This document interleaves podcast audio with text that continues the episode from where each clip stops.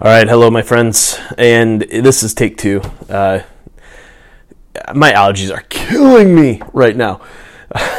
so I was sniffling my way through uh, the first three minutes of recording, and I was like, this is just obnoxious. Uh, so uh, you're welcome. I deleted and I'm starting over. Uh, so you're welcome for that. Uh, just a reminder I leave Monday for 10 days, September 19th, October 19th through the 29th uh, road tripping with with my mom. So that should be a load of fun. Um, I will continue to write and create uh, because I need the discipline of it. And uh, so, uh, also want to thank you all for your leadership. You guys are just absolutely fantastic leaders. You care for our community and our congregation well. Uh, thank you for all that you do. I can't I couldn't do couldn't do this without you. And uh, I I know Amy appreciates you uh, just just a, a ton. So thank you, thank you, thank you. Um, this week we are in James 1 19 through 27.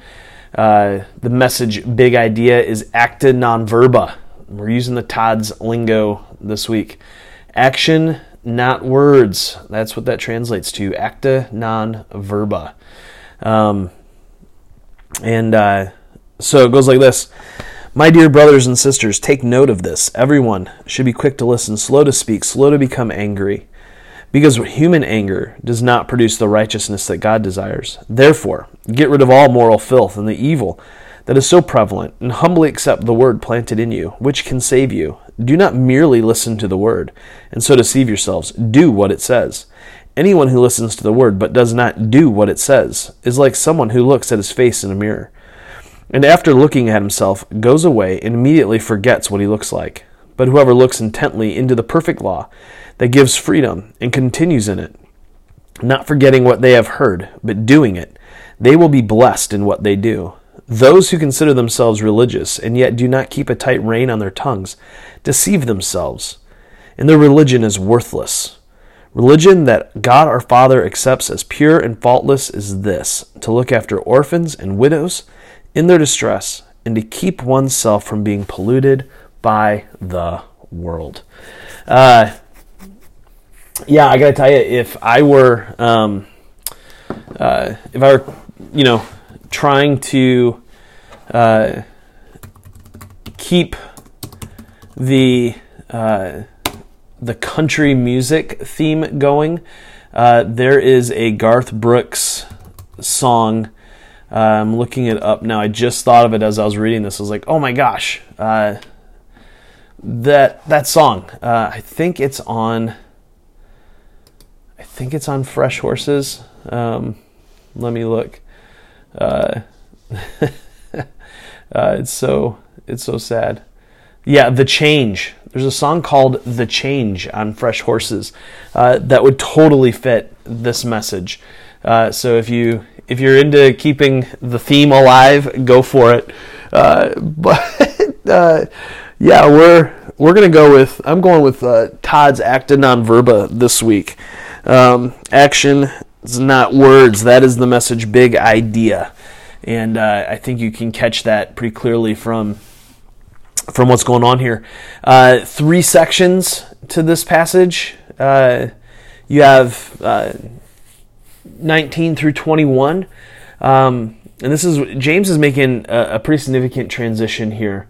And James's transitions are, are oftentimes marked with uh, my dear brothers and sisters, or something along those lines, um, because uh, he's, yeah, that it, it's a that is a um, it's a term of endearment, right? I mean, he's he's identifying himself with them, and he's saying, "Hey, I am, I am, I am a part of you. We are family." And, and this familial language uh, brings him really brings him from kind of this uh, top down thing, much more into a uh, personal uh, family love relationship kind of thing. And, and so th- that's that's pretty significant. Um, and so uh, he's he moves into this this discussion here on listening and doing, uh, because now he's trying to explain to them, okay, you you've you've had this new birth, right, from the word that was put in you. The word has given you new birth.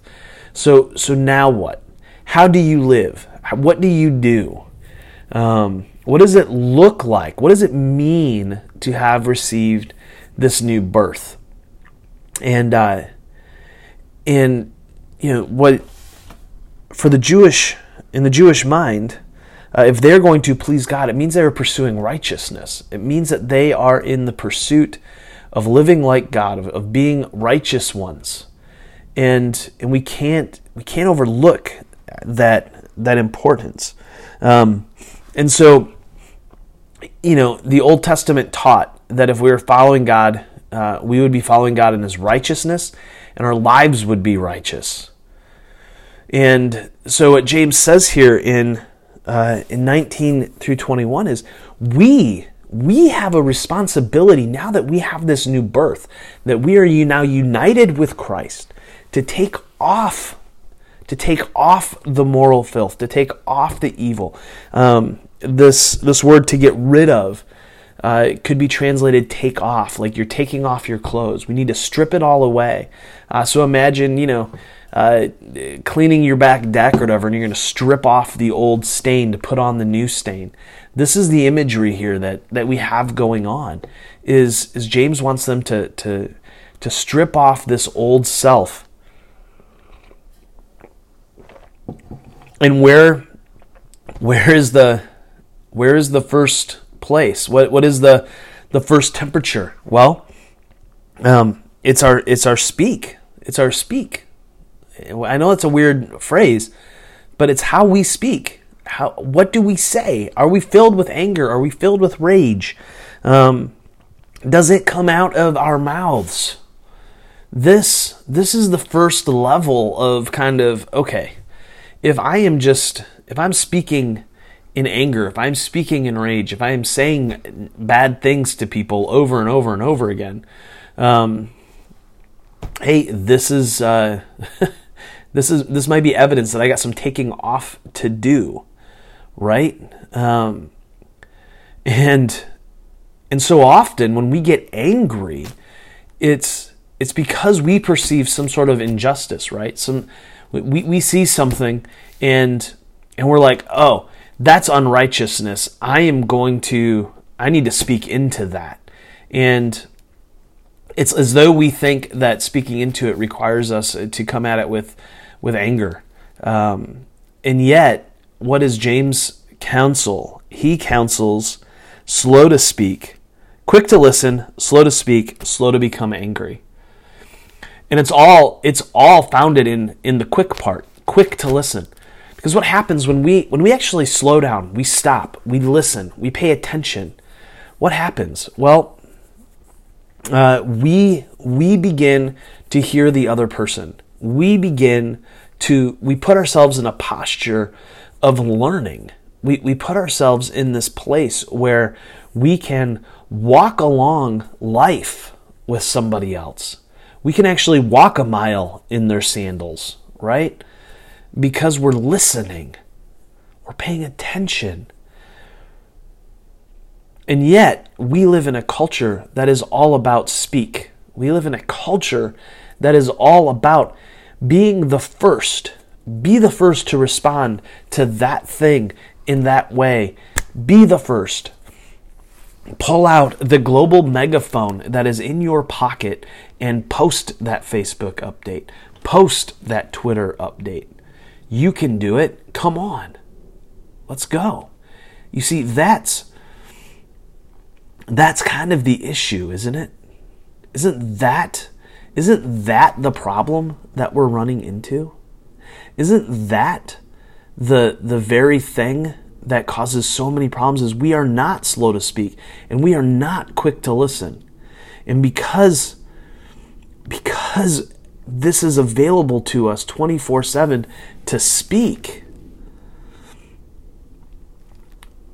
we don't put ourselves in position to learn from anybody we don't put ourselves in position to be quick to listen. And so what happens then is we just attract all of this moral filth and evil, he says. It's it's this it's like we we roll in it. You know, we roll in it and we see this reflected in social media, don't we? When you get on, you know, when somebody posts a, a negative, nasty, mean kind of comment, an angry comment, what happens? it's just it's like it's like flies to poop. It's just everybody shows up and the and the nastiness starts going. It is mind-boggling, um, and yet this this is the thing.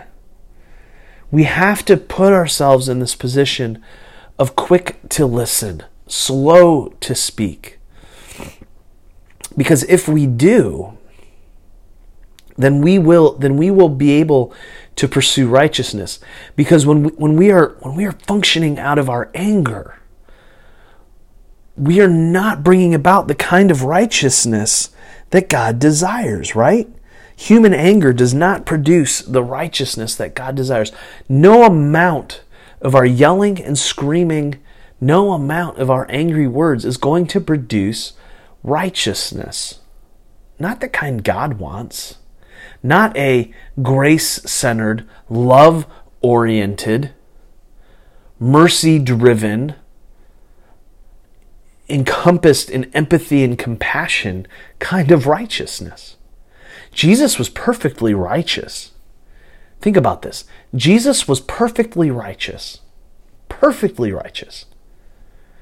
And who was attracted to him? The most unrighteous by the world's standards people. That's who that's who attracted to him. In our modern day righteousness, the only people attracted to us are people who agree that our who agree with our righteousness. One of us is doing righteousness wrong and it is not Jesus. So what was different about him and us? He was quick to listen. He was slow to anger. He was slow to speak. He was gracious and loving and merciful and kind, and he spoke truth. He did all of it. Our problem is we only do bits and pieces. All right. Uh, that's 19 through 21. 22 through 25, uh, we kind of get to the, the heart of the matter, right? Um, I mean, he says, Do not merely listen to the word and deceive yourselves. Do what it says. Uh, you know, what does it mean to humbly accept the word? It means doing something. If you just hear the word, uh, it opens ourselves up to deception. And what is the deception? The deception is by simply intellectually giving intellectual assent to the word that I have somehow received life or that I am living life. And that's that's that's not it, guys to believe the right thing is fine. That's good. Do we need to believe the right things? Yes. But simply believing the right thing does not it does not mean that that we are uh, living out our faith. We can deceive ourselves. And in this, I mean, I, I think the uh, the metaphor, the illustration here, uh, stands on its own, right? So someone who listens to the word but does not do what it says is like someone who looks at his face in a mirror and after looking at himself goes away and immediately forgets what he looks like. That is that that that's that's the description of a crazy person. I mean, there's something wrong there. There's some disconnect. If you look at yourself in the mirror and you immediately forget what you look like, guys, uh, this is this is this is important. This is so important to, to, to grasp. Belief. Belief is intellectual assent. Faith is action oriented. Right? We I use the illustration all the time of the, the, the difference between belief and faith is, is the act of sitting on a chair. Right? You look at the chair and you believe it will hold you, but you don't place your faith in the chair until you sit. That is an action. You have to do something. This is James's whole point. Belief that doesn't change is not faith. Belief that does not result in action is not faith. Belief that does not result in us actually living out the word is not faith. It is not. It is not gospel. We are not living. We are we are not we, we, there's no evidence of us being saved if our lives are not changed and transformed and looking more like Jesus. Guys, this is this is hard stuff. It's it's hard because none of us none of us want to believe none of us want to believe that, that our actions are required. Right?